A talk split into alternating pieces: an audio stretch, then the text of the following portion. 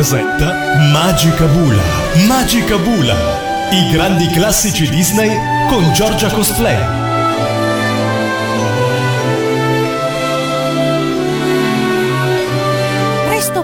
È tardi, direbbe il bianconiglio. Amici, voi siete a Magica Bula, i grandi classici Disney su radio animati. E dicevo, presto, presto che è tardi, perché oggi abbiamo una puntata specialissima dedicata ad un classico molto, molto amato. E vi do subito lo spoiler, è anche il classico che in questa settimana vede al cinema la sua riduzione live con protagoniste niente meno che la bellissima Emma Watson e tanti, tanti altri. Sto parlando de La Bella e la Bestia e c'è così tanto da dire che vi chiedo subito scusa se questa puntata di Magica Bula sarà un pochino più lunga, ma veramente, cioè, non sapevo più dove andare a tagliare, tante sono le informazioni che vi voglio dare e tanti gli aneddoti, le curiosità relative alla produzione di questo lungometraggio. E allora voi collegatevi subito alla pagina di Radio Animati www.radioanimati.it, il sito web per ascoltarci in streaming oppure aprite l'app comodamente dai vostri device mobili. E siete pronti? Perché cominciamo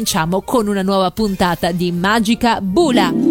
La Bella e la Bestia, in originale Beauty and the Beast, è un film d'animazione del 1991 diretto da Gary Trosley e Kirk Wise che nel 96 diressero un'altra grande produzione Disney, ovvero Il Gobbo di Notre Dame e nel 2001 riconfermati per Atlantis, l'impero perduto prodotto da Walt Disney Feature Animation e distribuito dalla Walt Disney Pictures. Si tratta del trentesimo classico Disney e il terzo film del rinascimento Disney.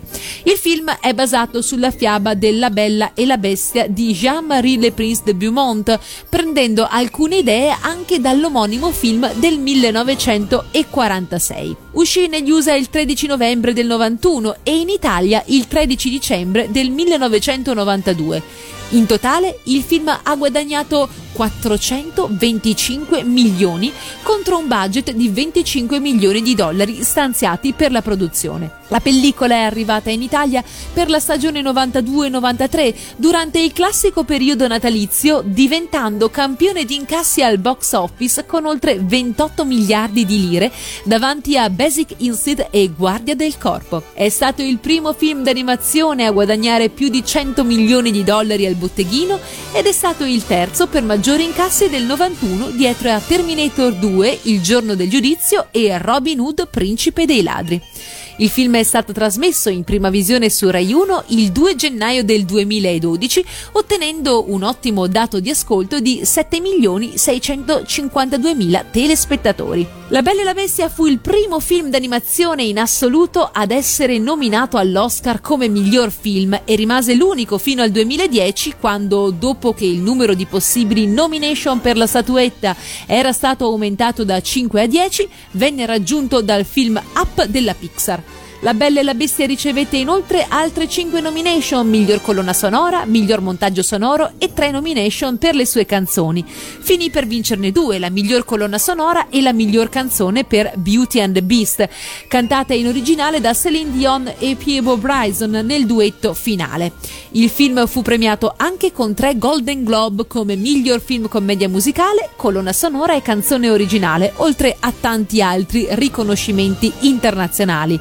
Le musiche sono composte da Alan Menken, mentre Howard Ashram, a cui il film è dedicato, morì pochi mesi prima del rilascio del film ed è stato comunque l'autore dei testi. E allora, per cominciare alla grande con il nostro excursus dedicato alla Bella e la Bestia, io vi lascio sulla pagina Facebook di Radio Animati con le immagini della vetrata del castello nell'intro, nel prologo proprio iniziale della Bella e la Bestia, dove tutti gli antefatti vengono narrati in queste immagini sotto forma di vetrata e alla voce mitica di Nando Gazzolo che ci interpreta il prologo.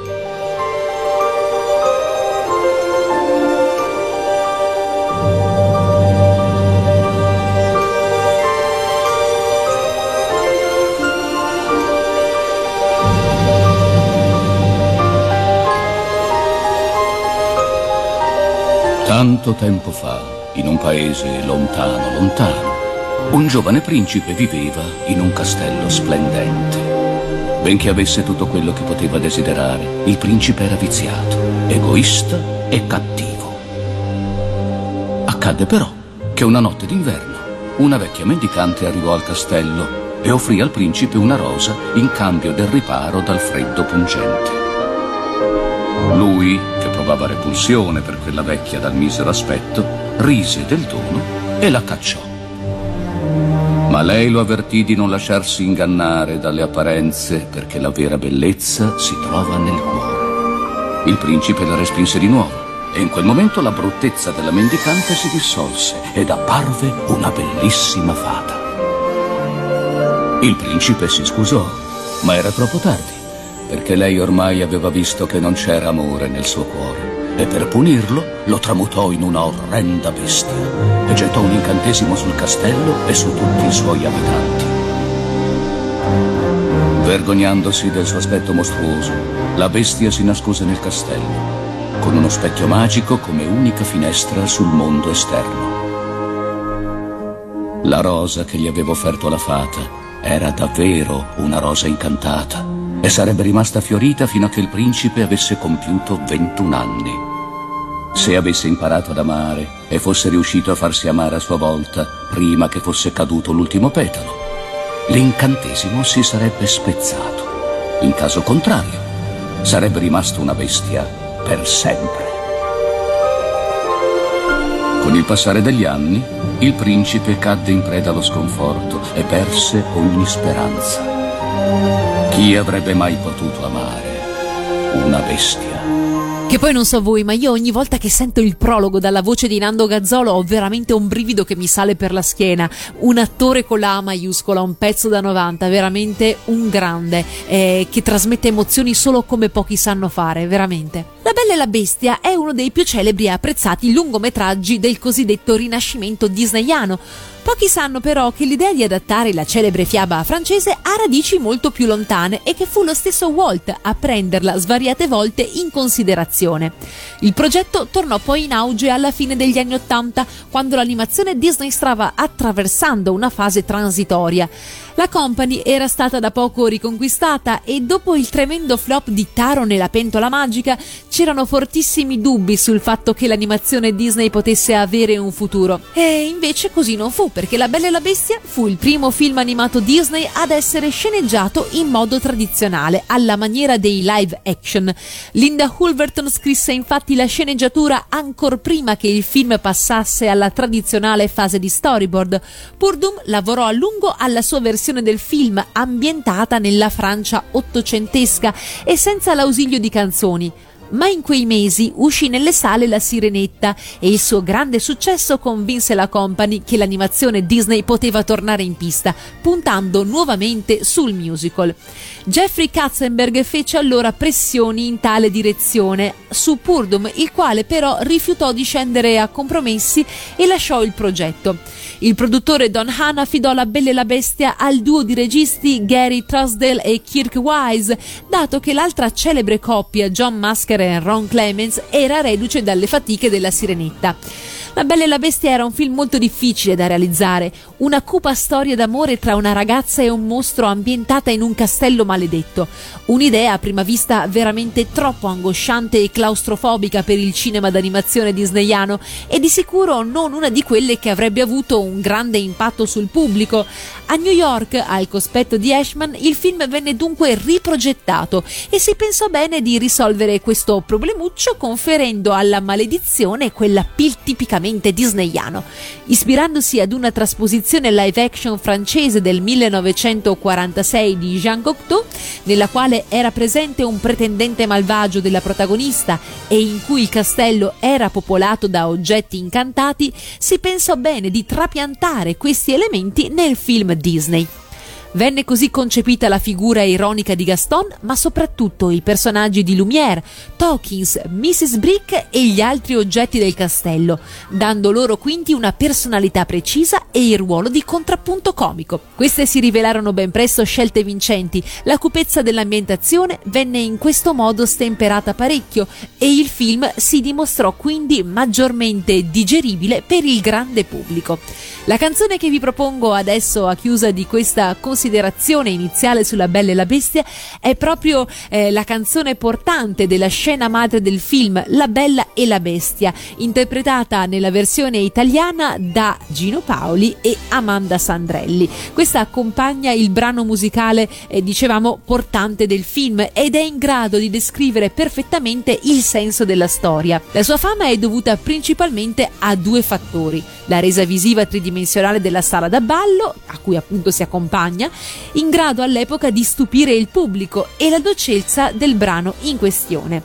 La doppiatrice di Mrs. Brick, in originale Mrs. Pot, è niente meno che Angela Lesbury che molti di voi ricorderanno soprattutto per la signora in giallo e non si aspettava certo di dover essere lei a cantarlo, ma la sua interpretazione convinse tutti, rendendo Beauty and the Beast la più dolce e romantica delle ninna nanne. Tra l'altro vi ricordo che proprio il 19 settembre 2016, in occasione del 25ennale del film, l'attrice si è esibita accompagnata al piano da Alan Menken in occasione dell'anniversario del classico Disney ed è stata bravissima. Infatti il video ha girato ovunque su YouTube eh, facendo il pieno di complimenti. Veraviss- veramente molto brava Angela Lesbury, ancora con quel tocco magico che sa incantare, proprio come Mrs. Brick. E allora noi ci ascoltiamo La Bella e la Bestia, Gino Paoli e Amanda Sandrelli.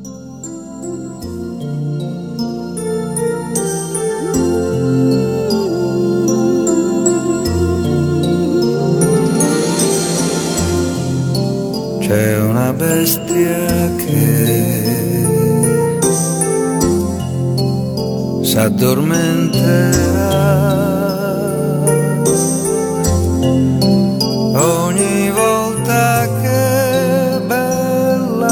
sei le sorriderai.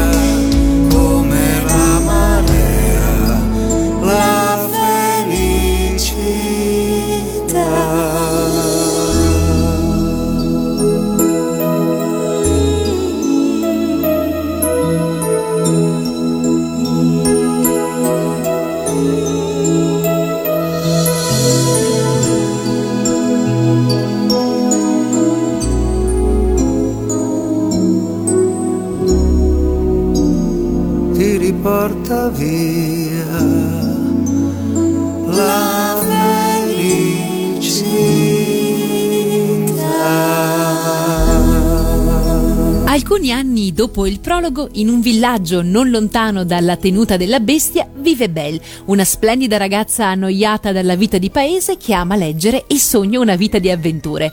Belle è per questo considerata eccentrica dai suoi compaesani, ma ciò non le risparmia le sgradite avance di Gaston, un prestante quanto rozzo ed arrogante cacciatore che vuole la sua mano esclusivamente in quanto fanciulla più bella del villaggio. Il padre di Belle, il bizzarro Maurice, è un inventore e un giorno parte per presentare ad una fiera una sua invenzione, ma si perde nella foresta e viene assalito dai lupi. L'uomo si rifugia in un castello che è proprio la dimora della bestia e quest'ultimo non tarda a imprigionarlo. Belle si accorge della scomparsa del padre e parte alla sua ricerca, arrivando così al castello.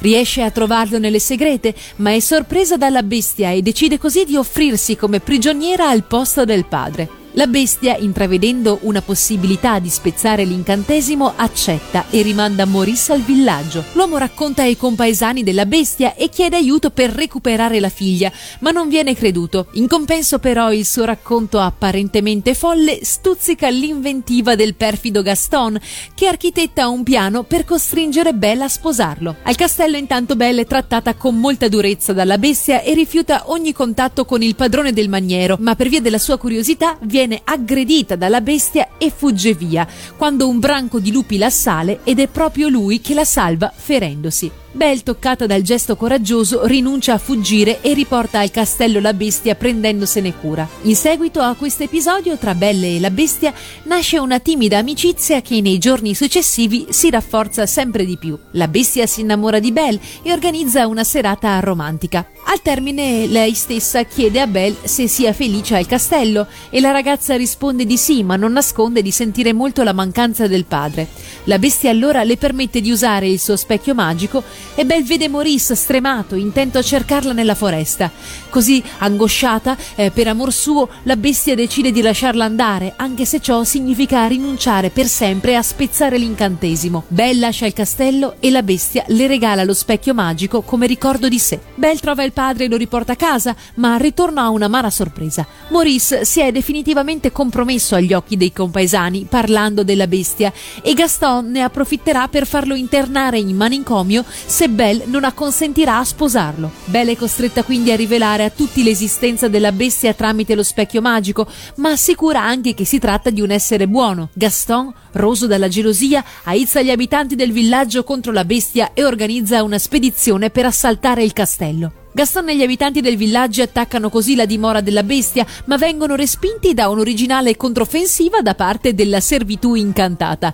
Gaston riesce comunque a trovare la bestia, che dalla partenza di Belle ha perduto la voglia di vivere e non riesce nemmeno a reagire alle provocazioni del cacciatore. Belle e Maurice tornano al castello e la vista di Belle fa riacquistare grinta alla bestia che riesce così a sopraffare facilmente Gaston. Al momento di ucciderlo, tuttavia, decide di risparmiarlo e gli volta le spalle per andare da Belle. Gaston vigliaccamente ne approfitta per pugnalare la bestia alla schiena, ma subito dopo precipita nel burrone sottostante al castello morendo. La bestia, oramai morente, dichiara il proprio amore a Belle e la ragazza svela di amarlo a sua volta proprio un attimo prima che la rosa incantata perda l'ultimo petalo. L'incantesimo è così infranto, la bestia torna in vita e si ritrasforma nel principe, il castello ritorna il luogo fiabesco di un tempo e tutti i servitori riprendono forma umana. Belle e il principe possono così coronare il loro sogno d'amore. Questa è la trama conosciutissima della Bella e la Bestia che noi vogliamo coronare con la canzone di Belle. Già da questo primo delizioso brano emerge la teatralità della Bella e la Bestia. La sequenza è infatti un perfetto esempio di Happy Village Song, cioè canzone corale che delinea lo scenario di partenza, e di I Want a Song che serve invece a caratterizzare la protagonista spiegandone la personalità, le sue motivazioni e ciò che la rende diversa dal resto del villaggio. Mencken si è ispirato ispirato a Mozart nella stesura della canzone e l'uso del clavicembalo nell'orchestrazione rimanda alla musica del Settecento senza però far perdere di modernità e originalità al brano. Più tardi, come da tradizione menkegnana, ne avremo una ripresa breve ma di maggiore intensità, il cui staging è ispirato alla sequenza di apertura del film musicale Tutti insieme appassionatamente, ovvero The Sound of Music. La versione italiana è di Mary Jolie Biondo.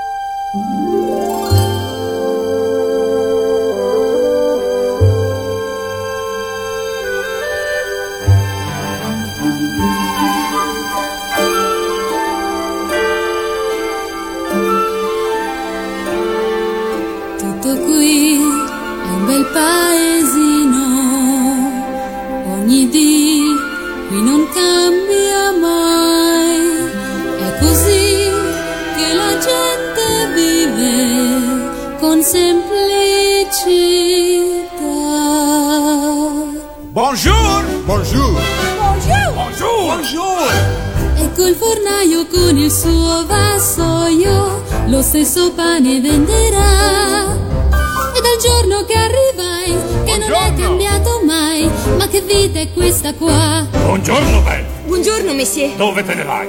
Da libraio. Ho appena finito una favola magnifica. C'erano una pianta di fagioli e un orco Certo, e... certo Marie Le baguette Sbrigati avanti La ragazza è proprio originale, con che aria sente se ne va. Lei non assomiglia a noi. Pensa sempre ai fatti suoi La sua bella pistolina non è qua. Bonjour Buondì, e la famiglia.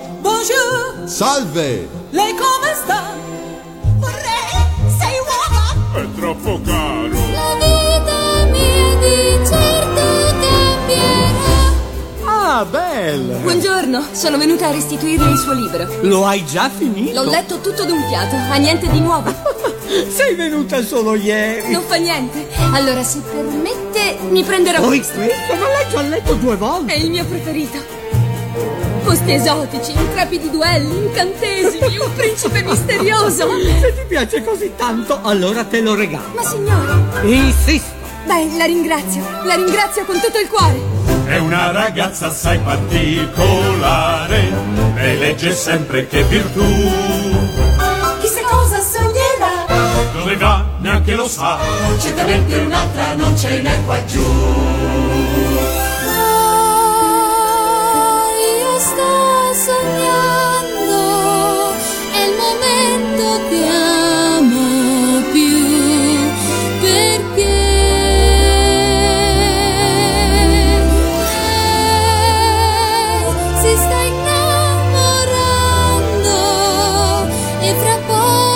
Scoprirà che lui è il suo re.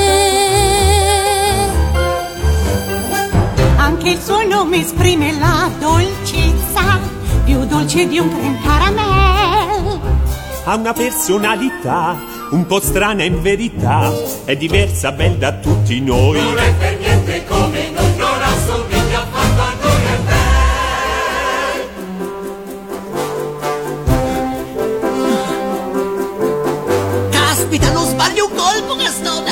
grande cacciatore del regno! Lo so, Nessuna bestia può sperare di salvarsi da te, e neanche nessuna ragazza! ben detto le donne, e adesso ti dirò chi sarà la mia prossima La preda. figlia dell'inventore! Proprio lei, sarà lei la fortunata che sposa. La mia! La più bella ragazza del Lo paese. so, ma, Quindi è la migliore. E non mi merito il meglio io. ma certo, volevo dire, ma L'ho come mai? detto subito dal primo istante, non è possibile sbagliar. Così belle non ce n'è, e avvenente quanto me, sono certo la desidero sposar.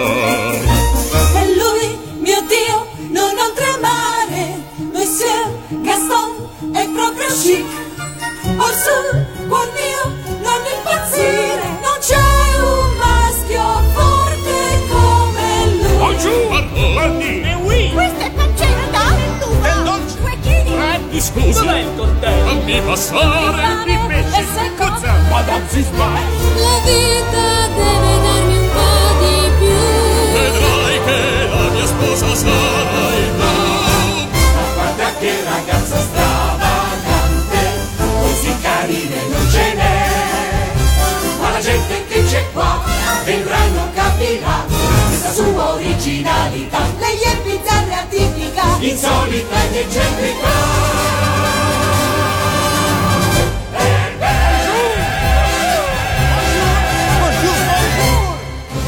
Siete a Magica Bula in compagnia di Giorgia Cosplay, grandi classici Disney su radio animati. Stiamo andando a vedere nel dettaglio tutto riguardo la Bella e la Bestia e questi sono i suoi personaggi. Belle, protagonista femminile della storia, è una ragazza dai lunghi capelli castani, sognatrice, amante dei libri e capace di guardare oltre le apparenze. Si innamora della bestia e trova l'umano di buon cuore represso che è in lui.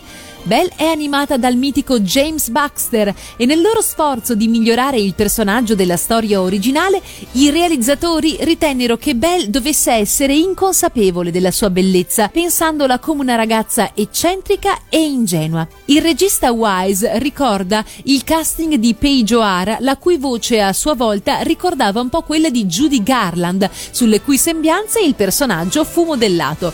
Per i due personaggi principali, Belle e la bestia, sono stati necessari sei animatori cada uno. La bestia, protagonista maschile, è un giovane principe dal cuore freddo trasformato in una bestia come punizione per il suo egoismo e destinato poi, con l'aiuto di Belle, a ritrovare la sua umanità sopita e ritornare ad essere il bellissimo principe che era. La bestia è animata da Glenn Kane che dopo i bozzetti iniziali raffinò il disegno andando allo zoo e studiando gli animali su cui si basava la bestia. L'attore Benson, scelto per la parte, ebbe in seguito a commentare c'è una rabbia e un tormento in questo personaggio che non mi era mai stato chiesto di usare prima. Gaston, l'antagonista principale del film, un cacciatore prestante, arrogante e maschilista che gareggia per la mano di Belle e non ammette sconfitta. Gaston è animato da Andreas Deia, che negli anni successivi divenne famoso per realizzare altri grandi personaggi cattivi, altri villain come Jafar e Scar. Per scegliere l'attore che impersonasse Gaston, alle audizioni si formò una grande linea di uomini belli con voci profonde, da cui venne scelto Richard White per la sua voce grossa che scuoteva la stanza. Il supervisore all'animazione di Gaston, sempre Andreas Deia, trovò difficile realizzare un cattivo che risultasse comunque genuinamente bello, un contrasto poco presente nelle opere Disney. Lumiere, il maître del castello della bestia di buon cuore ma ribelle, trasformato dal sortileggio lanciato sul castello in un candelabro. Ha l'abitudine di ribellarsi alle rigide regole del suo padrone, nonostante nutra verso i suoi confronti un forte timore. È raffigurato come un Don Giovanni e pare avere una relazione con la cameriera Spolverina. Tokins, il colto ed efficiente maggiordomo del castello, trasformato in un pendolo. È il migliore amico di Lumiere, a differenza del quale è però estremamente leale alla bestia e ligio quindi anche ai suoi ordini, il che causa spesso attriti tra lui e l'amico.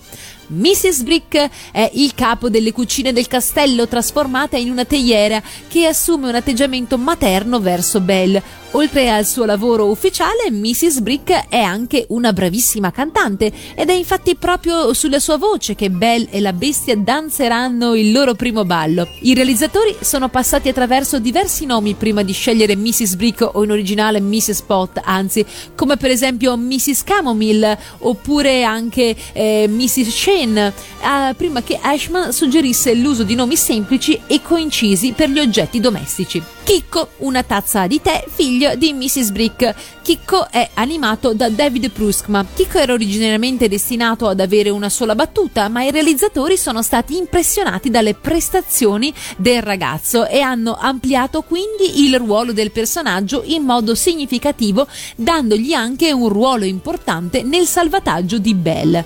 Maurice, un inventore e padre di Belle, viene considerato dai suoi compaesani un vecchio pazzo. Le Tante, l'aiutante basso, maldestro, tonto e buffo di Gaston, viene spesso maltrattato dal suo capo che comunque non manca di idolatrare, il classico lacché.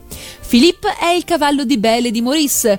Guardaroba l'autorità del castello in quanto a moda un'ex cantante lirica trasformata in un armadio.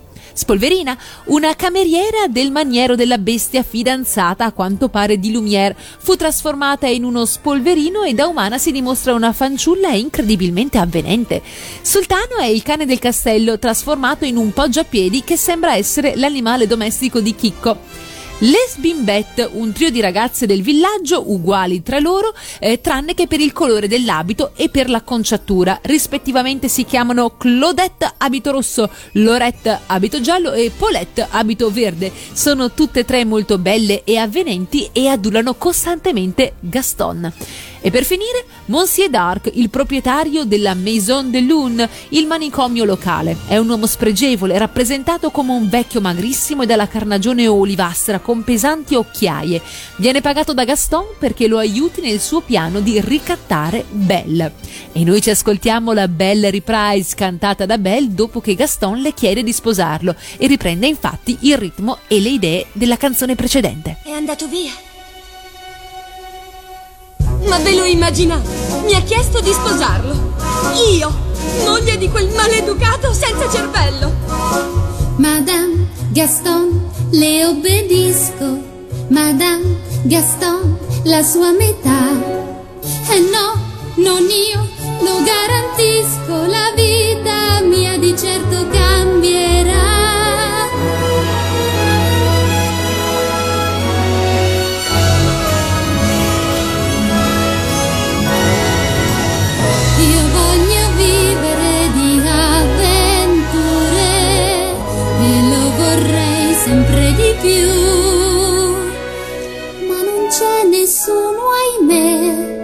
Che capisca il perché.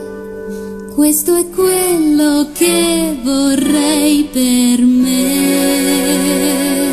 Continuiamo a celebrare La Bella e la Bestia qui a Magica Bula, film a cui lavorarono alcuni dei migliori artisti della seconda generazione di animatori Disney. A distinguersi fra tutti ancora una volta fu il grandissimo Glenn Kane che supervisionò il personaggio della bestia.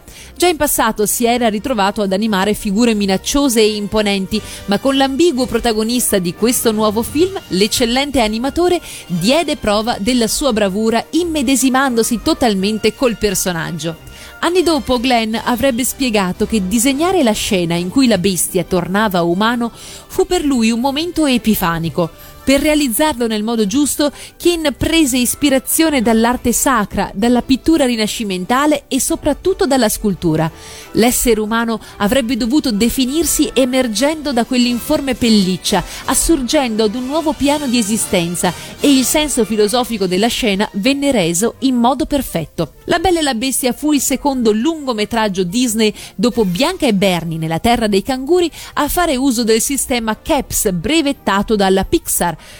Questo sistema di inchiostrazione, colorazione e composizione digitale delle immagini permetteva di dare all'animazione una resa visiva ancora migliore, favorendo l'uso di effetti speciali. Del film viene spesso ricordata infatti la scena del ballo sulle note del tema principale, in cui la telecamera si sposta con virtuosismi e liberamente all'interno di un salone del tutto tridimensionale. La questione della resa cromatica del film è invece stata a lungo dibattuta a causa delle tre differenti versioni in cui il film è stato editato nel corso degli anni. Alla sua uscita il film presentava infatti una colorazione molto cupa e tendente al marrone, che venne mantenuta anche nelle edizioni in VHS dell'epoca. Nel 2002 il film venne restaurato in occasione della proiezione nelle sale IMAX e della successiva edizione in DVD e per l'occasione assunse una nuova colorazione in cui a spiccare erano colori più tenui come il rosa o il giallo. E infine nel 2010 il film venne restaurato una terza volta per essere rieditato al cinema in stereoscopia e successivamente in Blu-ray. Questa terza versione presenta colorazioni più sature rispetto alla seconda e più brillanti rispetto alla prima e la cosa ha creato una certa confusione nel pubblico. A risolvere la querel intervenne lo stesso Don Hahn spiegando che la versione del 1991 non corrispondeva realmente alla volontà degli autori a causa di alcuni problemi nella trasposizione su pellicola dei file digitali che avevano alterato così la gamma cromatica. Quest'ultima versione del film è quindi l'unica a mostrarci l'opera nella sua forma corretta come venne originariamente intesa. La Bella e la Bestia segna inoltre il grande ritorno degli studios al musical, dopo la brevissima parentesi rappresentata da Bianca e Bernie nella Terra dei Canguri. I geniali Howard Ashman e Alan Menken, che già avevano dimostrato estrema versatilità conciliando nella sirenetta sonorità reggae e quella sensibilità tipica di Broadway, ricorrono qui ad uno stile ancora differente, ovvero l'operetta. Noi ci ascoltiamo Gaston, ovvero la villain song della situazione, con una connotazione più ironica che mai. In questo elogio che viene fatto di Gaston dai suoi numerosi leccapiedi della taverna si nasconde in realtà una presa in giro piuttosto pungente del macismo e dei tipici atteggiamenti servili e adulatori ad esso collegati. Si tratta sicuramente di una delle sequenze più brillanti dell'intero film. Il finale originale della canzone contiene una coda in cui le Taunt cercava con difficoltà di fare lo spelling della parola Gaston. A questa versione, presente nella prima edizione americana della colonna sonora, si preferì la soluzione più concisa usata poi nel film. E allora Gaston! A chi si crede di essere? Quella ragazza scherza con l'uomo sbagliato. Nessuno dice di no a Gaston. Giusto, hai proprio ragione. Liquidato, respinto, umiliato davanti a tutti. Eh, non riesco proprio a sopportarlo. Un'altra birra? Per fare che? Non serve me. Sono disonorato. Chi? Tu? Sciocchezze, Gaston. Non sei il tipo che si arrende, devi tirarti su. Io sto soffrendo per te, mio Gaston. No, non buttarti più giù. Tutti vorrebbero essere Gaston. Cerca di stare un po' su. Nessuno in città più stimato di te. Sei quello che ammirano di più. Ogni ragazzo è ispirato da te, perché il loro campione sei tu. Il più furbo è Gaston, il più è Gaston, il tuo collo è il più forte del mondo, Gaston. Non c'è un uomo in città un po' gagliardo, paragonabile a te. Chiedi a Tizio, a Caio, a Riccardo, ti diranno che un ganzo più ganzo non c'è. Il più grande Gaston, prestigioso Gaston, la fossetta sul mento più sexy Gaston. Riesco a mettere tutti in soggezione. Vero l'uomo Gaston, è tre, e e sei urrà. Gaston è il migliore di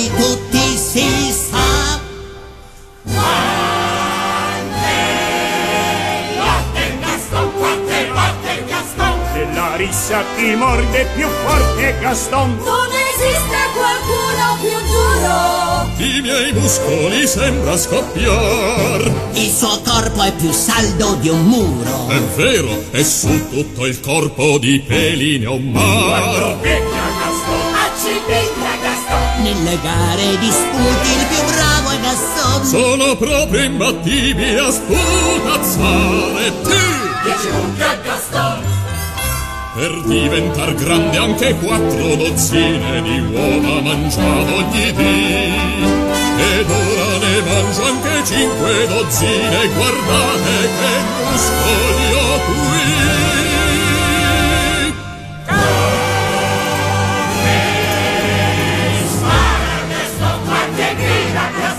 Stile indossa le Gaston. Di trofei casa mia devo tappezzare. Che uomo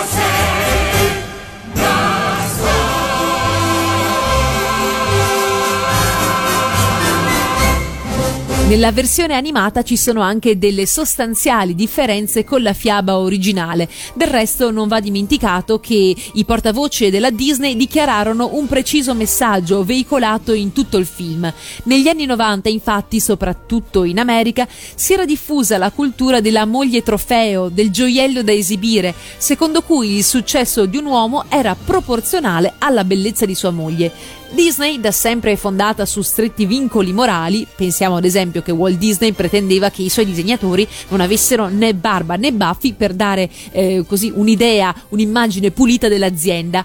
E quindi decise di andare contro tendenza lanciando questo film dove il messaggio chiave è nella nostra società orientata all'immagine, l'immagine non è tutto, quindi non solo la trama ma pensiamo anche allo stesso Gaston, il villain che decide eh, di sua sponte di voler sposare eh, Belle con ogni tipo di prevaricazione solo perché è la più bella del villaggio, senza nessun'altra ragione alla fine, non è innamorato, non gli interessa niente, però lei è la più bella e quindi eh, deve essere il meglio per lui.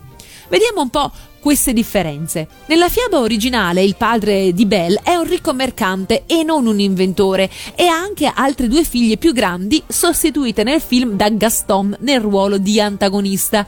Nel finale la morte di Gaston sostituisce la trasformazione delle sorelle della protagonista in statue come punizione per la loro cattiveria. Nella fiaba le sorelle maggiori di Belle, quando il padre parte per la città, vogliono dei regali da lui ed è per questo che egli, allontanandosi, si perde e si ritrova nel castello della bestia, dove spera di trovare il fiore chiestogli dalla figlia minore. Non c'è nella fiaba nessun riferimento a servitori trasformati in oggetti animati, né alla rosa incantata e neanche al branco di lupi. Nella fiaba la bestia non rischia di morire in duello, ma perché è abbandonata dalla protagonista a causa delle sorelle maggiori di quest'ultima che, invidiose dei doni ricevuti dalla sorella, le chiedono di rimanere con loro per più tempo. Nella fiaba, quando il padre arriva davanti al castello e coglie la rosa per darla alla figlia, cosa che non fa nel film, non viene rinchiuso in una delle prigioni, ma ritorna a casa e racconta l'incontro con la bestia e deve mandare la figlia minore al castello, altrimenti egli deve ritornare e pagare il debito. Queste sono un po' le differenze fondamentali, ma avete fatto caso che ci sono alcuni errori, alcuni anacronismi all'interno della pellicola? No, ve li dico io. Durante la canzone Stia con noi, Be Our Guest, le posate si dispongono formando un modellino della Torre Eiffel. Questo rappresenta un anacronismo, in quanto la storia è ambientata nel 1757, mentre la Torre Eiffel fu eretta nel 1889 giusto un pochino dopo. Eh, la teiera in italiano, quindi non nella versione originale, porta il nome di Mrs. Brick e anche qui non va bene perché la vicenda si svolge in Francia, non in Inghilterra. Nell'insegna del negozio di libri è scritto bookseller di nuovo. Più che ripetere gli stessi movimenti di Aurora e Filippo, tutta la sequenza del ballo venne ricalcata e modificata per mancanza di tempo. Le tre ragazze innamorate di Gaston dovrebbero avere tutte una pettinatura diversa, ma in più scene appaiono uguali o con le pettinature invertite. Inoltre nel 2002 è stata presentata un'edizione speciale del film con una scena inedita che presenta la canzone Di nuovo umani. La scena è stata doppiata con voci differenti rispetto all'edizione italiana originale, ad eccezione della bestia che ha sempre la voce di Massimo Corvo. Il doppiaggio di questa scena è stato diretto da Leslie James Lapenna su dialoghi di Giorgio Tausani. Noi ci ascoltiamo la reprise di Gaston, cantata sempre da Gaston, e le taunt dopo che Maurice entra nella locanda e riprende la canzone precedente. Aiuto! Qualcuno mi aiuti! Vi prego, ho bisogno del vostro aiuto! L'ha catturata! L'ha rinchiusa nelle segrete del castello! Chi? Bello! Dobbiamo far presto! Non c'è un minuto da perdere! Oh, calmati, Maurice. Chi l'ha rinchiusa nelle segrete di un Una castello? bestia! Una bestia mostruosa! Orribile! È una bestia grande! Enorme!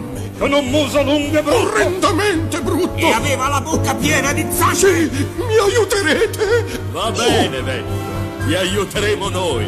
Davvero? Oh, grazie, grazie, grazie, grazie! Il matto di Maurice. Si fa sempre fare grandi risate! Quel matto di Maurice. eh? Già, potrebbe essere un'idea. Le tonti io sto proprio pensando. È pericoloso. Lo so, ma quel vecchio è il padre di Belle. È normale, non è neanche un po'. C'è un'idea che mi sta rozzando dall'istante in cui il vecchio era qua. Tu lo sai che io voglio sposare sua figlia ed un piano in mente ho già. Allora noi... Noi potremmo... Trovato! Ora ho capito! Andiamo! Come imbroglia Gaston, che canaglia Gaston! Tutto quello che vuole ingarbuglia Gaston Questo celebreremo il suo matrimonio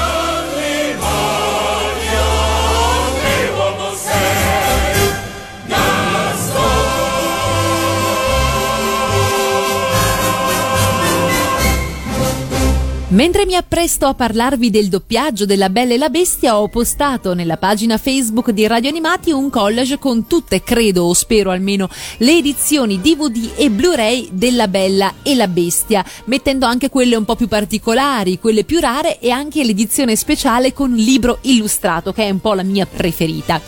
Allora, il doppiaggio italiano del film è stato diretto da Renzo Stacchi su dialoghi di Andrea De Leonardis, mentre i testi delle canzoni sono stati tradotti e adattati da Erma Vilo, ad eccezione della canzone principale, La Bella e la Bestia, adattata invece da Gino Paoli, che ne è anche l'interprete nella versione dei titoli di coda assieme alla figlia Amanda Sandrelli, mentre nel corso del film è interpretata da Isa Di Marzio, che è poi la doppiatrice di Mrs. Brick. E allora vediamo un po' chi presta le voci ai nostri personaggi. Laura Boccanera, indimenticabile Candy Candy, è niente meno che la protagonista Belle, mentre nella versione cantata la sua voce è quella di Marjorie Biondo, che peraltro abbiamo già sentito non solo in Tumbelina o Pollicina, ma anche come voce cantata della vedova nera nella sposa cadavere. E ancora è la voce cantata di Sally di Nightmare Before Christmas, la cui controparte parlata è di nuovo la Boccanera, peraltro. E, signore e signori, era anche il canto della sirena nell'enigma dell'uovo di Harry Potter e il calice di fuoco. Massimo Corvo, il nostro porco rosso è la bestia, Vittorio Amandola è Lumière, Gianni Vagliani, Tokins, Isa Di Marzio, che ricordiamo anche come eh, la tenera Flappy in Giuni Peperina inventa tutto, ma anche il pestifero Ten, cuginetto di Lamu, è Isa Di Marzio, Davide Perino è Chicco, Roberto Pedicini Gaston nella versione dialogica, mentre nella parte cantata gli subentra Carlo Lepore. Paolo Lombardi è Maurice, Elio Pandolfi Le Tont, Didi Perego Guardaroba, Gianfranco Bellini il libraio, Mauro Bosco Monsieur d'Arc, Pietro Barreca il fornaio, Silvia Pepitoni Spolverina. E per finire, last but not least, Nando Gazzolo è la voce narrante, quella del prologo che amo tantissimo. Peraltro Nando Gazzolo, un grandissimo della prosa radiofonica, eh, attore teatrale, drammaturgo e tanto altro, ha dato per dire la voce a Yul Brynner nei Dieci Comandamenti. Vediamo un po' cosa hanno combinato nelle edizioni internazionali, perché anche qui sono stati impiegati attori e cantanti di grande pregio per dare ancora più lustro a questa produzione. Nella versione cinese della Bella e la Bestia, la voce della bestia sia parlata che cantata è di Jackie Chan. Esistono due versioni in spagnolo, una in spagnolo messicano per il mercato latinoamericano e l'altra in spagnolo castigliano per quello europeo. Nella versione messicana la voce di Le Tont è fornita dallo stesso attore che ha interpretato il ruolo in inglese, il doppiatore venezuelano-americano Jess Corti.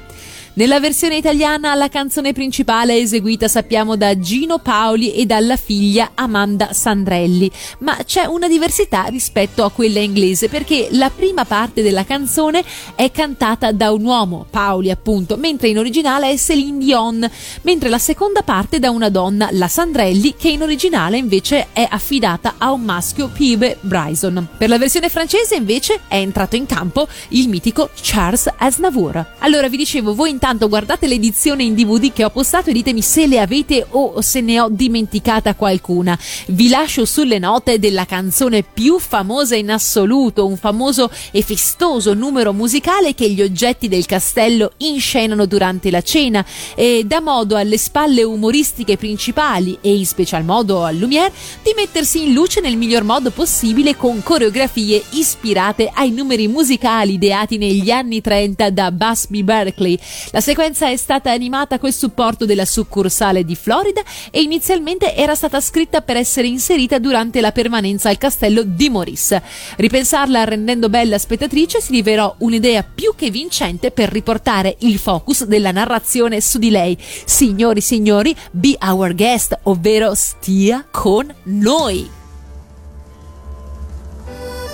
Ma chère mademoiselle, è con il più grande onore e grandissimo piacere che le diamo il benvenuto. Ed ora la invitiamo a rilassarsi, accomodiamoci a tavola dove la sala da pranzo con orgoglio le presenta la cena. Stia con noi, qui con noi, si rilassi d'ora in poi, leghi al collo il tovagliolo, poi faremo tutto noi. Soup du jour, antipasti, noi viviamo per servir. Provi il pollo, è stupendo, non mi crede, chieda il piatto. Vive l'amour, vive la danse, dopo tutto Miss, c'est la France. È una cena qui da noi, c'est fantastique. Lei prenda il menù, gli dia uno sguardo su, poi stia con noi, sì con noi, qui con noi.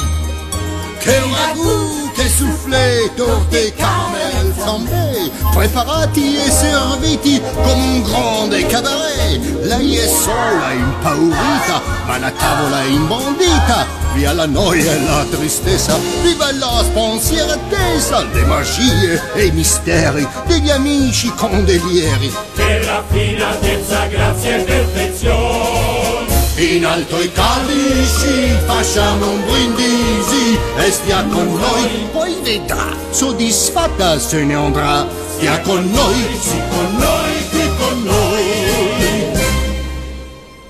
Saltano i nervi, anche al servo se non servi, perché qui non c'è nessuno da servire. Ah, i bei vecchi tempi di una volta era tutto un grande scintillare. Quanti anni passati noi ci siamo arrugginiti senza dimostrare la nostra abilità. Tutto il giorno a zonzo nel castello. Grassi, flosci e pigri, ma con lei noi siamo tigri. Oh mio Dio, che farei? Dalla gioia urlerei. Ora il vino è già versato, il tovagliolo è accanto a lei. Col dessert vorrei il tè, si mia cara anche per me. Se le tazze sono pronte, bollirò in un istante, frizzerò, scotterò. Ma è una macchia quella o no? Lavala, che gran figura si farà. Abbiamo un po'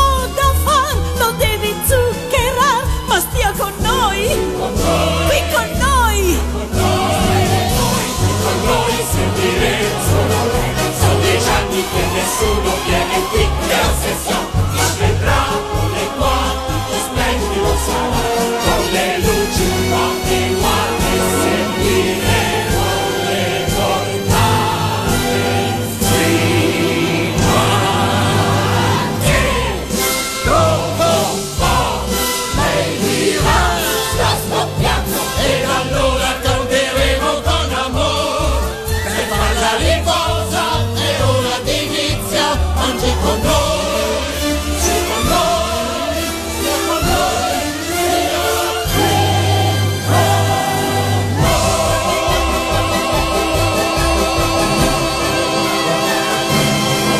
Prolifico, anzi prolificissimo è il merchandising dedicato a questo lungometraggio Disney, anche perché Belle è sicuramente una delle principesse più amate in assoluto. E allora nella pagina Facebook di Radio Animati vi ho fatto proprio un piccolo collage, lo potete vedere in tempo reale, anche perché se dovessimo star qui davvero a parlare del merchandising di questo film potremmo farlo per ore e ore e ore e ancora ci ritroveremo qui la settimana prossima e saremo ancora eh, in the making.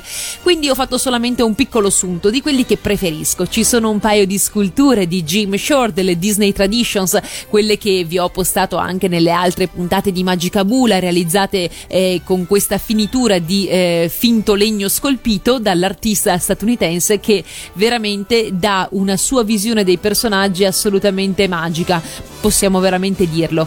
E poi sopra delle eh, chicche, diciamo così, che provengono dai Disney Parks, sì, perché sia il candelabro Lumiere che eh, il pendolo Talkings sono delle esclusive dei Disney Park. Eh, sono entrambi in mio possesso e sono in scala 1 a 1, quindi quando maneggiate il candelabro non è una figure piccolina, è veramente un candelabro grosso. C'è eh, sotto al, um, al basamento una piccola lucina che vi permette di azionare il pulsante e fare illuminare eh, tutte e tre le finte candele di Lumiere eh, con una specie di luce intermittente che simulano così anche l'effetto della fiammella. È veramente bellissimo e per il suo prezzo ve lo consiglio davvero se avete possibilità o, o su eBay o passando appunto dai Disney Park, magari un giro a Euro Disney, di recuperarlo.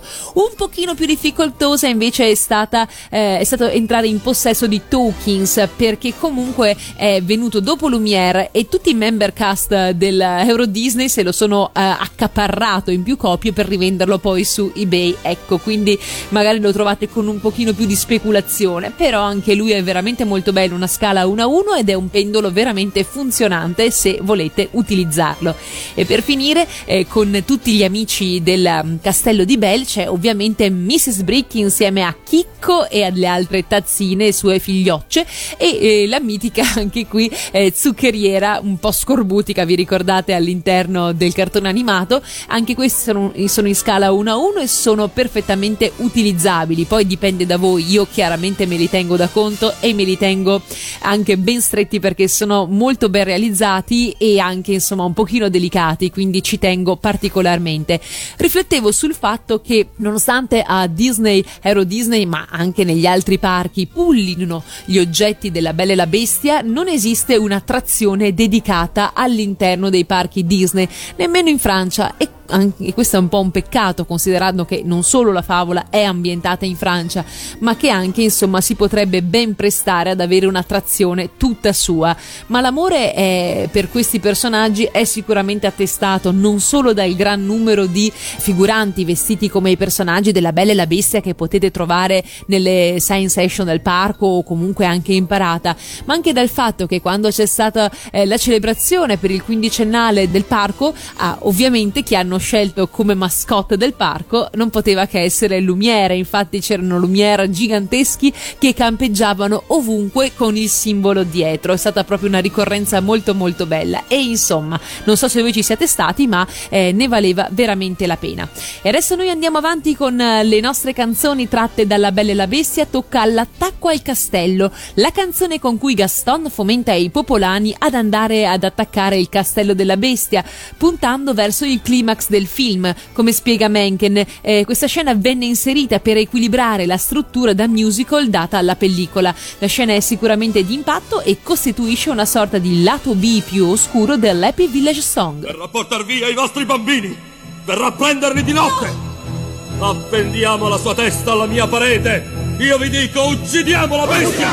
Un agguato se ne sta e di notte colpirà. Per saziare il suo appetito i nostri figli ucciderà! Il villaggio con quel mostro più sicuro ormai non è! Su muovetevi, venite tutti, ora insieme a me!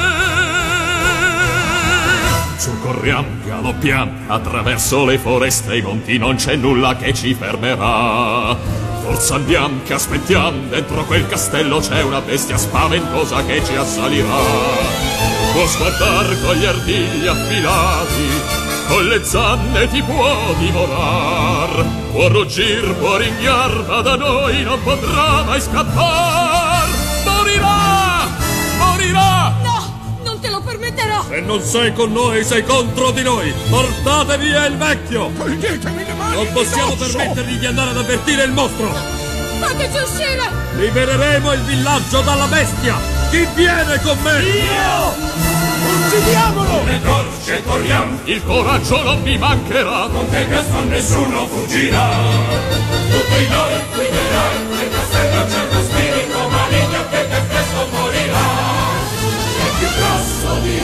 montagna, tra di noi non avremo pietà, perché non solo alza però il Signore qui con noi. Prendiamo d'assedio il castello e prendiamo la sua testa!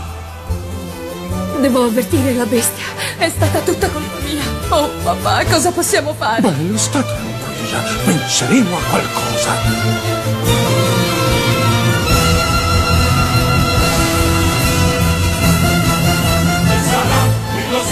Questa bestia misteriosa e una gran paura ci accompagnerà. Fuggirà, morirà, salveremo i nostri figli ed il villaggio rivivrà. E morirà. Lo sapevo, lo sapevo che era stupido farsi delle illusioni. Sarebbe stato meglio se non fosse venuta affatto. Potrebbe essere. Sarà lei? Sacre bleu! Invasori! Aggressori! E hanno lo specchio! Avvertiamo il padrone. Se vogliono combattere saremo pronti a riceverli. Siete con me? Oh, date via tutto quello che volete, ma ricordatevi, la bestia è mia! Su marciamo, avanziamo, le bandiere pentrinanti fuori dentro la battaglia ci gettiamo. Chi verrà, canterà, siamo gruppo di francesi che la bestia ucciderà. Ucciderà! Mi scusi, padrone? Lasciatemi in pace. Ma signore, stanno attaccando il castello! Morirà! Morirà! Riusciranno ad entrare! Oh, Lumiere! Dobbiamo fare qualcosa! Aspettate! Ho un'idea! Morirà! Morirà! Che cosa possiamo fare, padrone? Non ha importanza ora. Lasciateli entrare. Morirà! Morirà! La Bella e la Bestia ebbe un tale successo che divenne il primo lungometraggio animato a generare un musical di Broadway ad esso ispirato. A comporre materiale aggiuntivo per questa versione estesa della colonna sonora venne chiamato ancora una volta Alan Menken, che trasformò in canzoni effettive un gran numero di brani strumentali del film. Tra i pezzi più indimenticabili si ricordano Home e If I Can't Love Her, intenso brano che dà voce al tormento interiore della bestia. La sirenetta aveva riaperto una strada che era rimasta sbarrata sin dai tempi della Bella addormentata e La Bella e la Bestia fu lo scatto definitivo che avrebbe proiettato gli studios verso un decennio indimenticabile. Il musical ha debuttato nell'aprile del 1994 a Broadway ed è stato in scena fino a luglio del 2007 diventando uno dei più longevi show nella storia di Broadway. Anche in Italia abbiamo una versione eh, tutta nostra, chiaramente ispirata al musical americano, eh, interamente tradotta da Franco Travaglio che ha debuttato il 2 ottobre 2009 al Teatro Nazionale di Milano e io l'ho vista, ristrutturato per l'occasione. È stato prodotto dal Stage Entertainment, multinazionale di origini olandesi approdata anche in Italia ed è rimasto in cartellone a Milano per otto mesi. Il 23 ottobre 2010 poi è approdato al Teatro Brancaccio di Roma, dove si è concluso l'8 maggio 2011 con un totale di 500 repliche.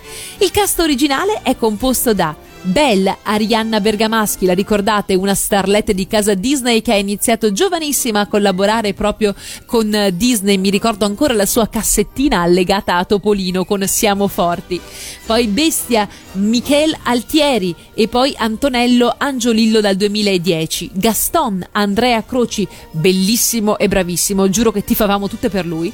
Maurice, Umberto Bellissimo, Mimmo Chianese e Francesco Maria Cordella dal 2010. Lumière, Emiliano Geppetti, Le Tante, Roberto Giuffrida, Dindon, Simone Leonardi, Madame de la Grande Bouche, Gabriella Zanchi, Babette Alice Mistroni e Mrs. Brick Manuela Zanier, poi Maria Maddalena Adorni dal 2010. La regia è di Glenn Casale che ha diretto anche diverse versioni europee di Beauty and the Beast. Esistono tuttavia delle differenze tra il film e il musical. Vediamo un po' quelle che sono le fondamentali. Nel film i servitori sono trasformati in oggetti sin dall'inizio, però a causa di problemi tecnici che questo avrebbe causato nel musical la trama è stata modificata e così i servitori man mano che il tempo passa si trasformano progressivamente in oggetti, mantenendo però le loro dimensioni umane. Ci sono sette nuove canzoni inedite. Le parti di Madame de la Grande Bouche, Monsieur Dark e Babette sono state ampliate.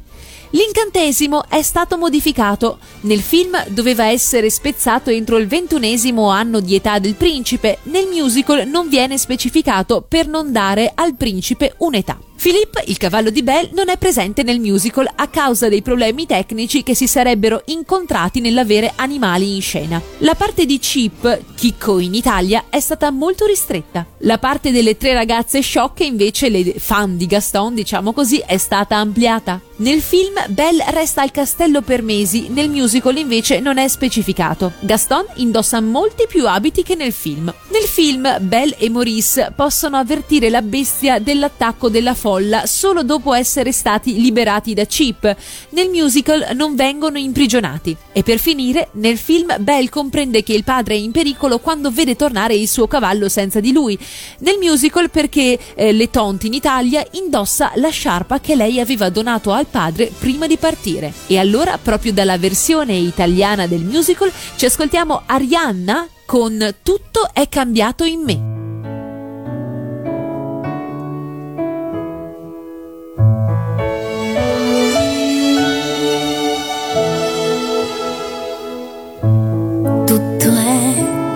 Cambiato in me, pensieri e volontà. Ho aperto gli occhi miei e so la verità. Anche dal male può sbocciare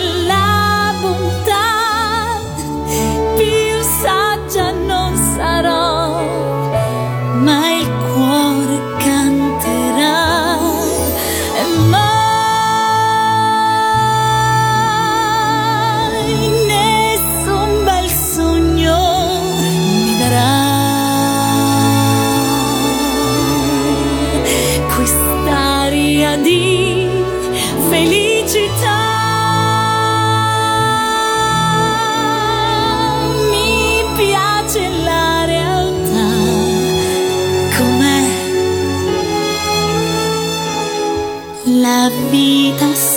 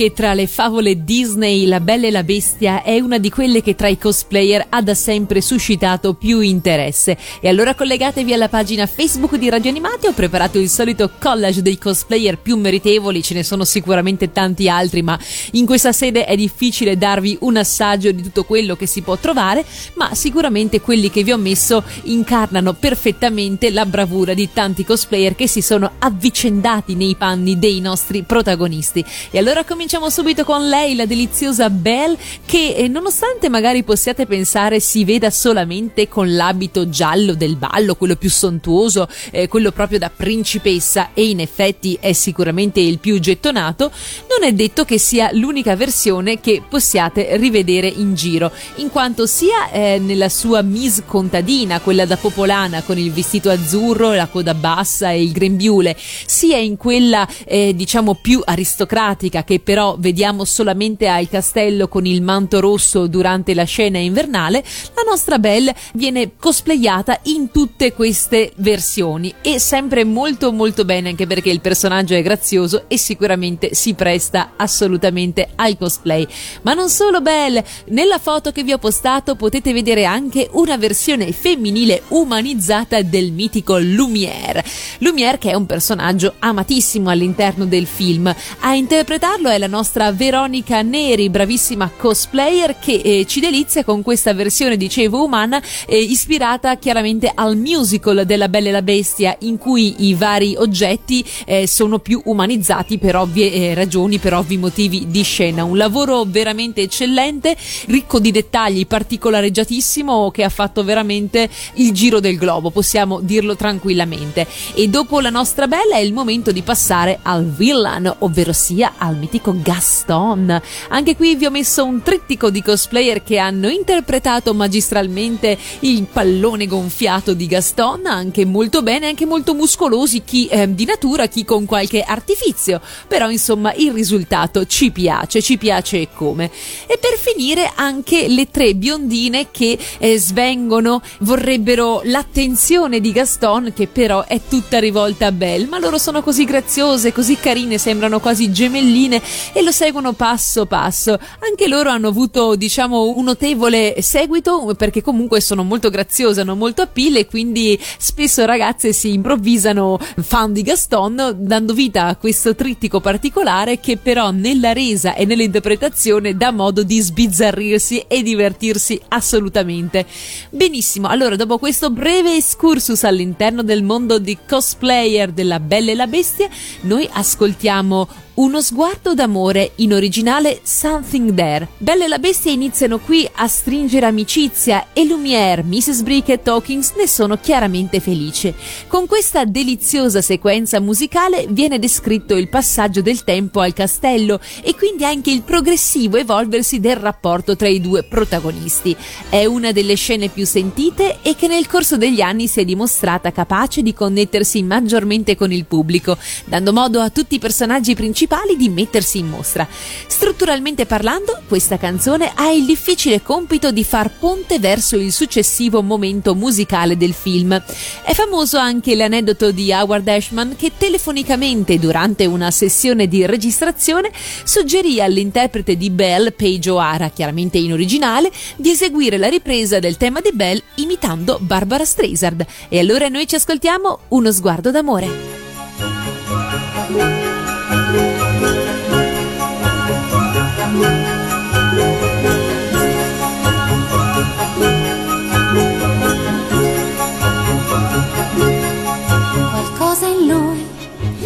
Trasformò, era sgarbato, un po' volgare, ora no, è timido, piacevole, non mi ero accorta che ora è incantevole.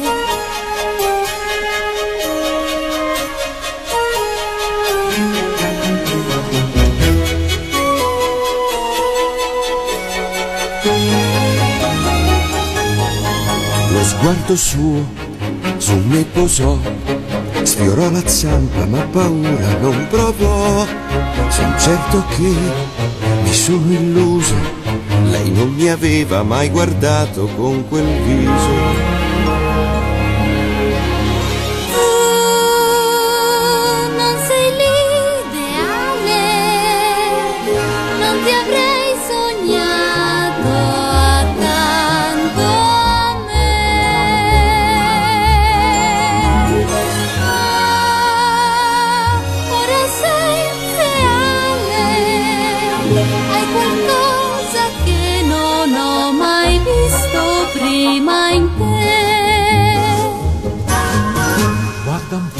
Dir non so, tutto ciò neanch'io però. o più vero che l'amore tutto può Aspetta un poco e vedrai, ti colpirà.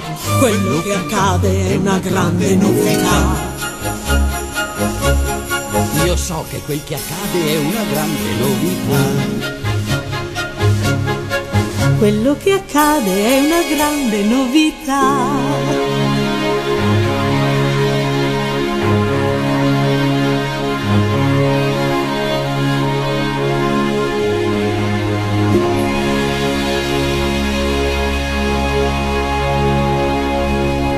Chiaramente un tale successo spinse Eisner a puntare su questo prodotto sempre di più e sebbene il musical di Broadway sia stato sicuramente una conseguenza positiva di tale successo, ce ne furono alcune, come dire, un po' pacchiane. La macchina dei Chipquel si era infatti attivata e la Bella e la Bestia ne fu ovviamente colpita.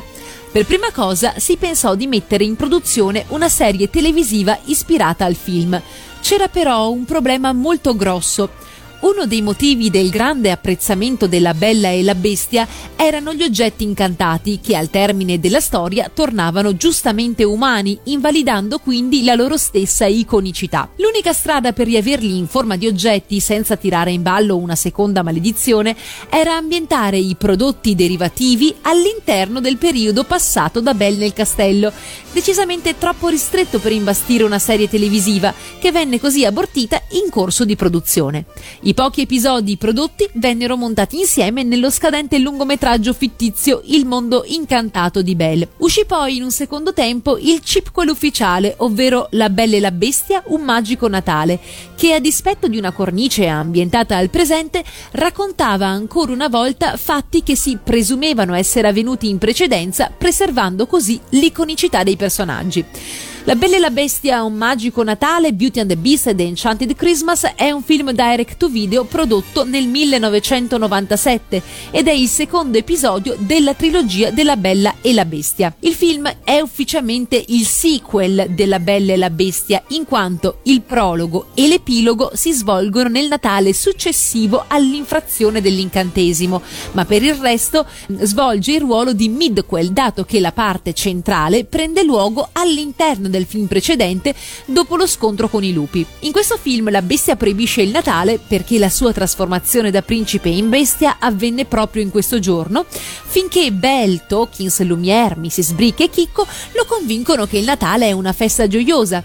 Il film mostra anche più dettagliatamente il momento in cui la fata lancia l'incantesimo sul castello, come già narrato nel prologo del primo film. Nel doppiaggio italiano il cast è rimasto pressoché invariato rispetto al lungometraggio originale, tranne nel caso della defunta Isa Di Marzio che interpretava Mrs. Brick e che è stata sostituita da Alina Moradei, peraltro doppiatrice ufficiale di Angela Lesbury, ovvero la voce originale di Mrs. Pot, mentre per la parte cantata è stata sostituita da Maria Cristina Brancucci. E allora dalla Bella e la Bestia, un magico Natale, ascoltiamo Ci sarà sempre il Natale, il tema portante del film che riguarda la ricerca della speranza e del Natale. In questo giorno così speciale non ci sarà soltanto agrifoglio e neve, c'è qualcosa in più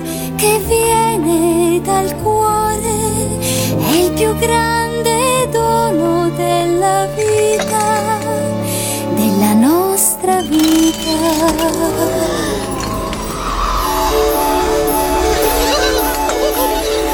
Finché c'è il Natale, in noi ci sarà un po' di speranza e di serenità. Finché c'è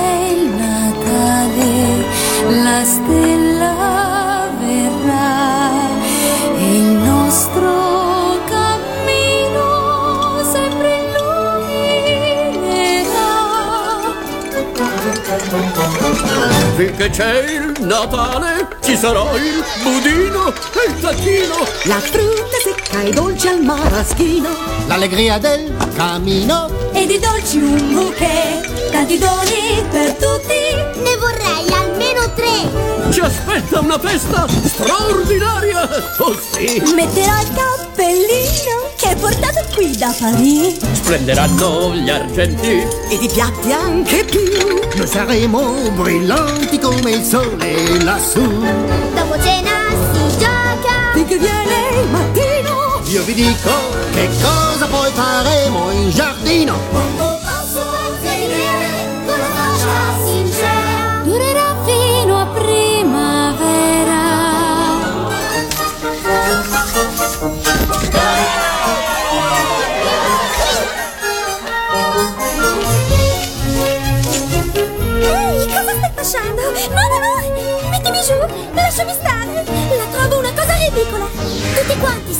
che luci si mettono prima! Devi proprio portarmi lassù in cima? Finché c'è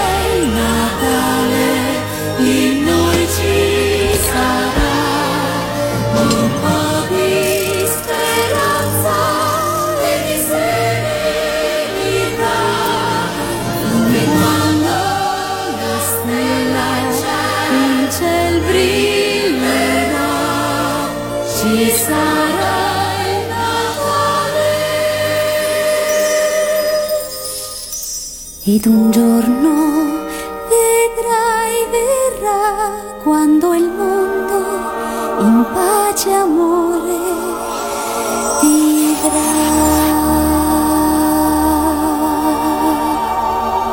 secondo sequel di cui abbiamo accennato poco fa è Il mondo incantato di Belle, in originale Belle's Magical World, un film d'animazione direct to video del 1998 prodotto sempre dalla Walt Disney Company e terzo episodio della trilogia della Bella e la Bestia. È il midquel del film originale. Il film uscì originariamente il 17 febbraio del 98 e contiene due canzoni interpretate da Belle, ovvero Parliamo con il cuore e Un po' d'amore. La storia si svolge all'interno del film originale, dopo Natale, ma prima della lotta contro Gaston. Alla sua prima uscita nel 98 il titolo del film era Il mondo incantato di Belle e consisteva in tre segmenti collegati intitolati La parola magica, Un'indimenticabile serata e L'ala spezzata. Ma per l'edizione speciale del 2003 uscita il 25 febbraio il titolo è stato cambiato in La bella e la bestia, il mondo incantato di Belle ed è stato incluso un altro segmento intitolato Una festa per Mrs. Brick, allungando il film di 22 minuti. Nell'edizione originale non è più Angela Lansbury a prestare la sua voce a Mrs. Brick, ma è Anne Rogers, mentre nell'edizione italiana il personaggio continua a essere doppiato da Alina Moradei. Sempre nell'edizione italiana il cast dei doppiatori del segmento Una festa per Mrs. Brick è parzialmente diverso da quello del resto del film. Sono stati usati infatti gli stessi doppiatori della scena inedita della Bella e la Bestia eh, comparsa nel DVD precedente. Inoltre in questo segmento Candelora viene chiamata Candeliera Edizio con il suo nome originale, ovvero Webster. I segmenti del lungometraggio sono La parola magica, dove la morale della storia insegna quanto sia facile perdonare. Poi un'indimenticabile serata. In questa storia tutti imparano che a volte le cose non sono esattamente quelle che sembrano. In Una festa per Mrs. Brick tutti imparano il grande potere della cooperazione e dei compromessi. E per finire, l'ara spezzata, dove si insegna che non si può pretendere rispetto, ma bisogna guadagnarselo dandolo a sua volta. E noi, proprio dal mondo incantato di Belle, ci ascoltiamo, parliamo con il cuore. Alle volte sembra che nessuno ascolti, a qualcuno sfuggono i particolari. Altre volte tu li vedi un po' distratti e i tuoi pensieri non sono chiari. Tutti gridano e non sanno cosa dire e travisano così le tue parole. I pensieri che dovremmo recepire come neve svaniscono al sole. Conosco un modo più sincero per parlare fra di noi. Proverò a spiegarlo anche a tutti voi.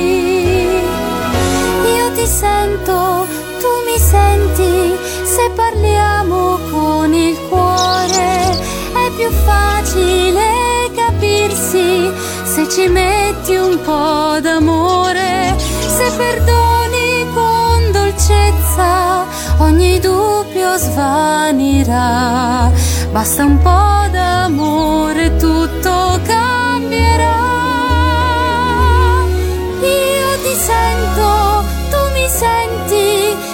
Parliamo con il cuore è più facile capirsi se ci metti un po' d'amore, se perdoni con dolcezza, ogni dubbio svanirà.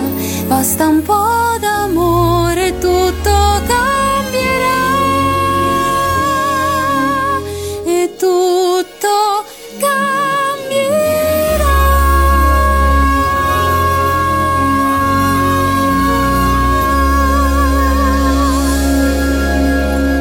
Magica Bula stiamo parlando della Bella e la Bestia. Vi ricordate? Questa è la settimana di uscita del remake live del film con protagonista la bella Emma Watson. E allora noi vogliamo essere preparatissimi ed ecco le 10 curiosità che forse ancora non sapete riguardo alla Bella e la Bestia. Allora, tanto per cominciare andate subito sulla pagina Facebook di Radio Animati perché la prima curiosità, beh, la dovete anche vedere oltre che ascoltare dalle mie parole. Vi ricordate quando c'è stato il trailer di lancio nel 2002 dell'alieno Stitch per il suo film Lilo e Stitch? Ebbene, eh, questo alienino un po' dispettoso ha fatto capolino in diversi film Disney per farsi pubblicità in maniera molto divertente. Ad esempio lo vediamo nel Re Leone mentre si sostituisce a Simba nell'iconica scena in cui il babbuino Rafiki lo alza per mostrarlo a tutta la popolazione. Oppure anche nella Sirenetta mentre lei sta sullo scoglio cantando la sua I Want Son, eccolo fare capolineo sul, su una tavola da surf rompendo di brutto il pathos della sirenetta che se ne va abbastanza disgustata. E così pure in Aladdin durante la scena del eh, Il mondo è mio sul tappeto volante tra Aladdin e Jasmine, eccolo arrivare eh, con un velivolo spaziale e portarsi via eh, la bella Jasmine lasciando il povero Aladdin con un palmo di naso. E che cosa combina all'interno del film delle, La Bella e la Bestia? È presto detto. Durante la scena del ballo, mentre c'è questa atmosfera romantica tra la bestia e Belle che stanno ballando insieme, eccolo fare eh, la sua irruzione sul soffitto, appendersi al lampadario centrale del salone facendolo oscillare e caracollare a terra. Per fortuna la bestia ha dei riflessi pronti e quindi riesce a salvare Belle proteggendola e facendola ruzzolare sul pavimento.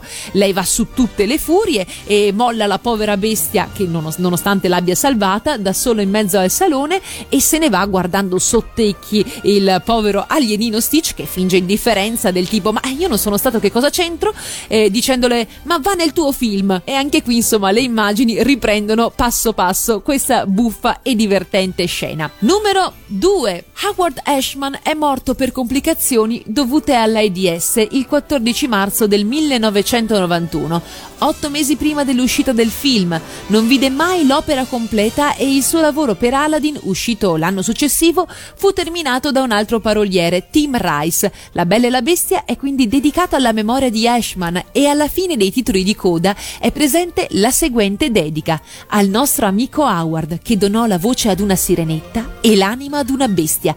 Con eterna gratitudine, Howard Ashman 1950-1991. 3. Paige O'Hara, che nel film in lingua originale ha dato la voce a Belle, ha pianto lacrime vere durante la registrazione. Singhiozzava letteralmente. La Disney all'inizio pensava di affidare la voce di Belle a Jodie Benson, la stessa che aveva interpretato Ariel nella Sirenetta. Poi però hanno deciso per Paige O'Hara. 4. La bestia, il cui vero nome da principe è Adam, e questo è rivelato solamente nel musical di Broadway, è stata animata in modo che sembrasse la combinazione di tanti animali diversi. Hanno rubato caratteristiche a molte creature per renderla verosimile e mostruosa. Ha la criniera di un leone, la testa di un bufalo, la fronte di un gorilla, le gambe di un lupo e il corpo di un orso. Inoltre, alcune delle sculture che si vedono al castello sono le versioni animate precedenti della bestia. Come dire, non si butta via niente, neanche le bozze. 5. La bestia è un personaggio secondario nel videogioco della Square Enix Kingdom Hearts e Kingdom Hearts Chain of Memories, oltre che in Kingdom Hearts 2, mentre in Kingdom Hearts 358-2 Days il castello della bestia è un mondo giocabile. 6. Rupert Everett ha fatto il provino per la voce di Gaston, ma non ha ottenuto la parte perché i produttori pensavano che non esprimesse abbastanza arroganza. Alla fine, però, per consolarsi, ha dato la voce al principe azzurro di Shrek. 7. Nella versione originale Gaston moriva sbranato dai lupi dopo essere sopravvissuto alla caduta dal castello della bestia che gli aveva provocato solo una frattura alla gamba. Questo epilogo è stato poi abbandonato e utilizzato nel Re Leone. Prima che Gaston nel finale caschi dal dirupo si possono anche notare due teschi nei suoi occhi in più di un fotogramma.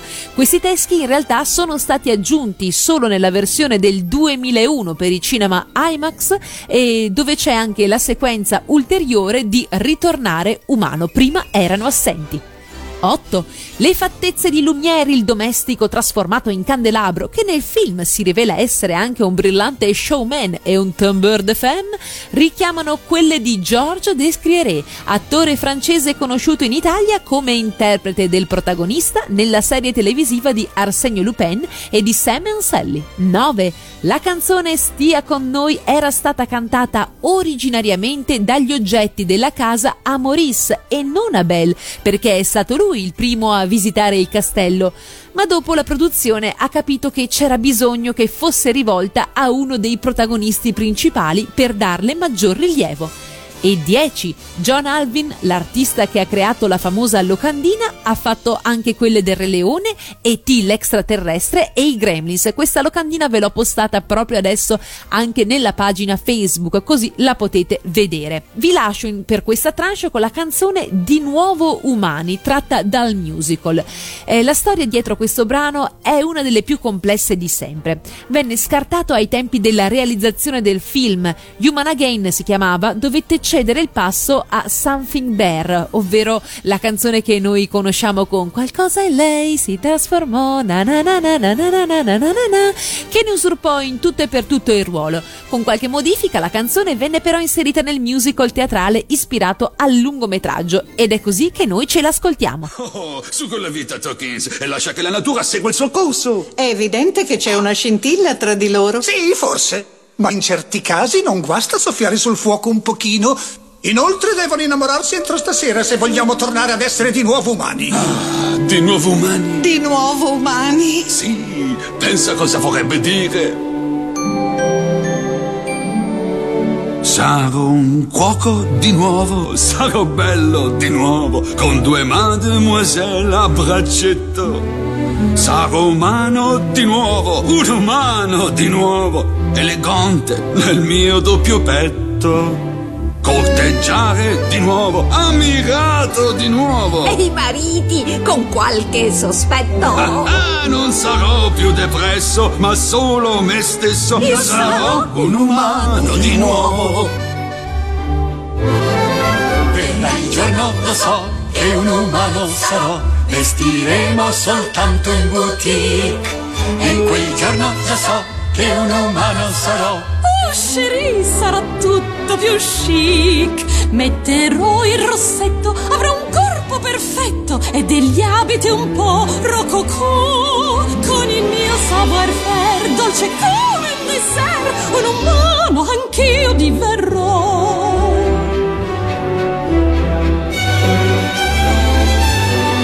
Verrà il giorno, lo so, che un umano sarò ed il mondo avrà un significato. La tensione svanirà. Oh, sarebbe una novità. Non ho colpa se sono agitato. Una spiaggia assolata, una fresca aranciata, finalmente in pensione andrò. Io dai guai mi congedo, tutto quello che chiedo è il relax. Coraggio spolverare, la luce deve essere accesa. Dice un presentimento che ogni momento è giusto. Le porte da lucidare, vedrai che bella sorpresa.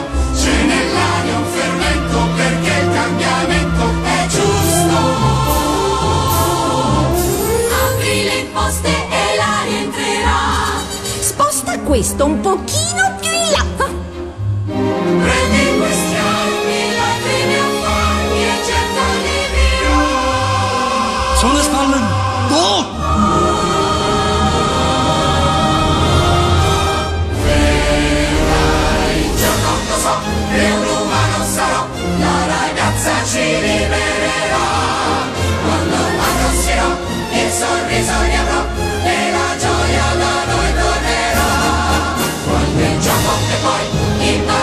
Se vuoi, e speriamo che sia così.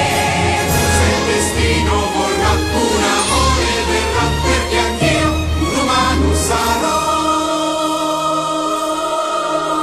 Mai ci fu storia d'amore più dolorosa di quella di Giulietta e del suo Romeo. Me la leggeresti di nuovo?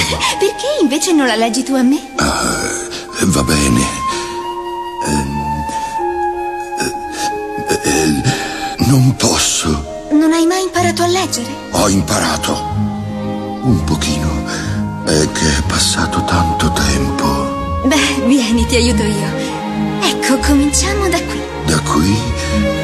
mm, Due. Due. Due, sì, lo sapevo. Due casate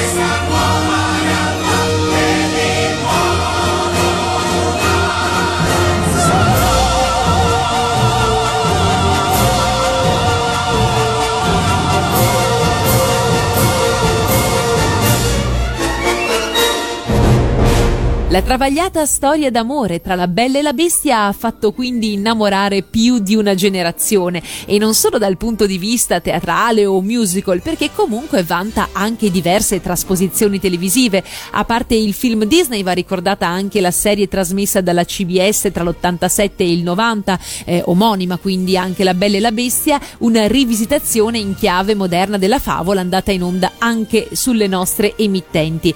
C'è poi il film 2014 francese con Vincent Cassel e Lia Sedux, anche questo visivamente magnifico e fedele alla favola originale che però non convinse pienamente la critica. Un'altra serie eh, televisiva statunitense per quattro stagioni andata in onda dal 2012 al 2016, Beauty and the Beast, e anche una fiction targata Rai che vede protagonisti Alessandro Preziosi e Bianca Suarez nel ruolo dei protagonisti, senza contare che in un telefilm seguitissimo come c'era una volta, ovvero Once Upon a Time, non potevano mancare i personaggi della Bella e la Bestia. 25 anni fa il classico di animazione Disney faceva innamorare tutto il mondo con la sua storia delicata e potente allo stesso tempo. Oggi, a distanza di tutti questi anni, la fiaba torna a vivere nella versione live action interpretata da Bill Condon e Emma Watson. L'attesa è veramente febbrile. Io, eh, infatti, vorrei invitarvi a farci sapere quello che ne pensate relativamente a questa pellicola nell'immagine Facebook che vi ho postato. Eh, pensate che il trailer trasmesso eh, su YouTube eh, nel giro di 24 ore ha frantumato ogni record di visione ed è diventato il trailer più visto di sempre. Eh, l'interprete principale, già lo sapete, è Emma Watson, ovvero Hermione Granger di Harry Potter, insomma un personaggio, un volto molto noto al grande pubblico, che personalmente mi piace, ma ho visto che ha diviso un po' la critica tra chi la trova assolutamente inadatta e chi invece assolutamente deliziosa. Voi di che partito siete? Secondo me, così a occhio, se il film eh, fosse stato prodotto una decina di anni fa, eh, la parte di Belle sarebbe stata di Anne Hathaway, nessuno gliel'avrebbe tolta, con quegli occhioni da cerbiatta, i capelli castani, eccetera. Me la ricordo benissimo in Ella Enchanted, quindi direi che sarebbe stata assolutamente sua. Però il cast, eh, dicevo, è un cast di tutto rispetto, perché oltre alla Watson figurano Luke Evans nei panni di Gaston, Emma Thompson Thompson, Mrs. Brick, eh, Ian McKellen, ovvero il mago Gandalf come Tolkien e ancora Ivan McGregor e Lumiere e Kevin Klein, il padre di Belle. E infine, signore e signori, c'è anche il cameo di Stanley Tucci, entrato nel cast nel ruolo di un pianoforte a coda eh, chiamato Cadenza, assente nel film del 91. Anche la colonna sonora sarà ripresa dall'ormai leggendario Alan Menken e dal paroliere Tim Rice, gli stessi che realizzarono musiche e canzoni nel 1981. Si tratterà di un misto di quei pezzi registrati nuovamente e di canzoni scritte appositamente per il film in live action. Tra l'altro va detto che a dispetto di quanto si possa pensare, questo film è eh, girato quasi completamente negli studi, negli studi di Shepperton Studios a Londra. Anche il castello è un una ricostruzione completamente virtuale, un po' come era già successo nel film del 2014 con Cassell, quello che vi accennavo prima.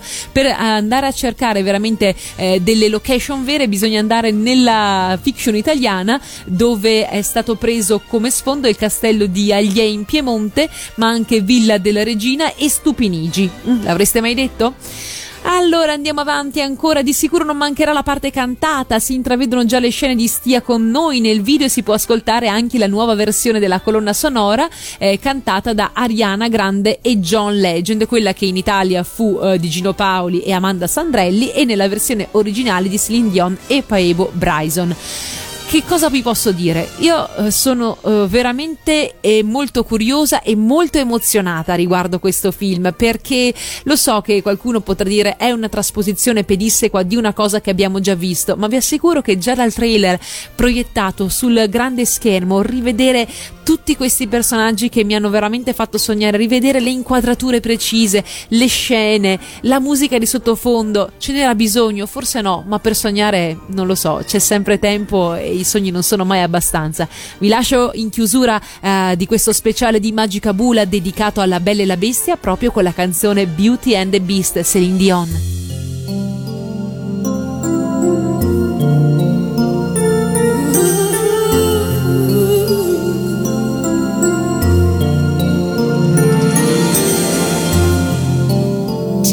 as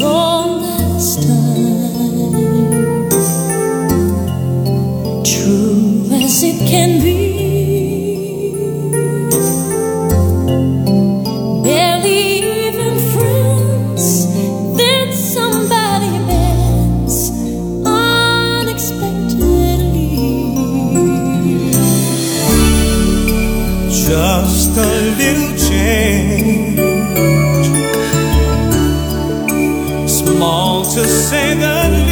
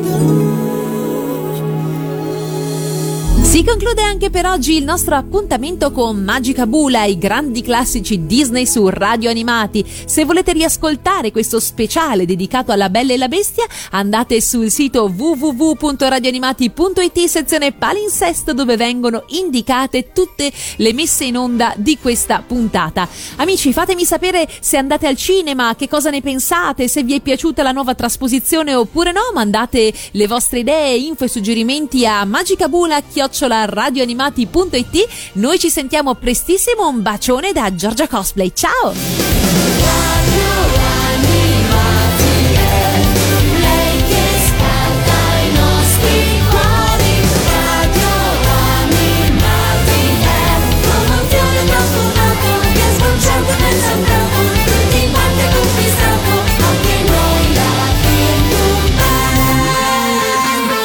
Anche la Bim Bum Band.